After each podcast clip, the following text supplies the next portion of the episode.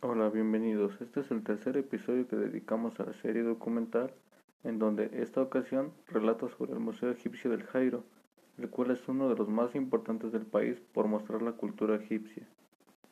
Podemos empezar mencionando sobre el sarcófago del faraón Ramsés el Grande y las momias de los animales que se metían con sus dueños.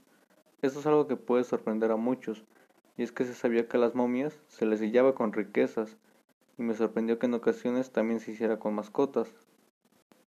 El episodio es interesante, y es que conforme vas avanzando viendo cada episodio de la serie, esta te atrapa, más por todo ese tipo de acontecimientos mostrados.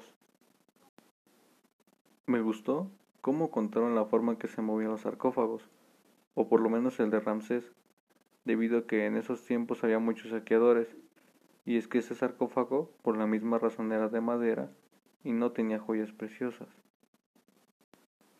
Y claramente lo que no me gustó fue lo que se tocó sobre el tráfico de animales para hacer ofrenda a estos dioses, y aunque hay que tomar en cuenta que son distintos tiempos y culturas.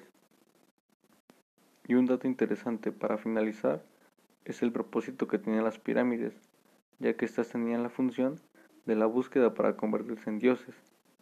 Acompáñenme la siguiente semana para hablar del cuarto episodio. Buen día.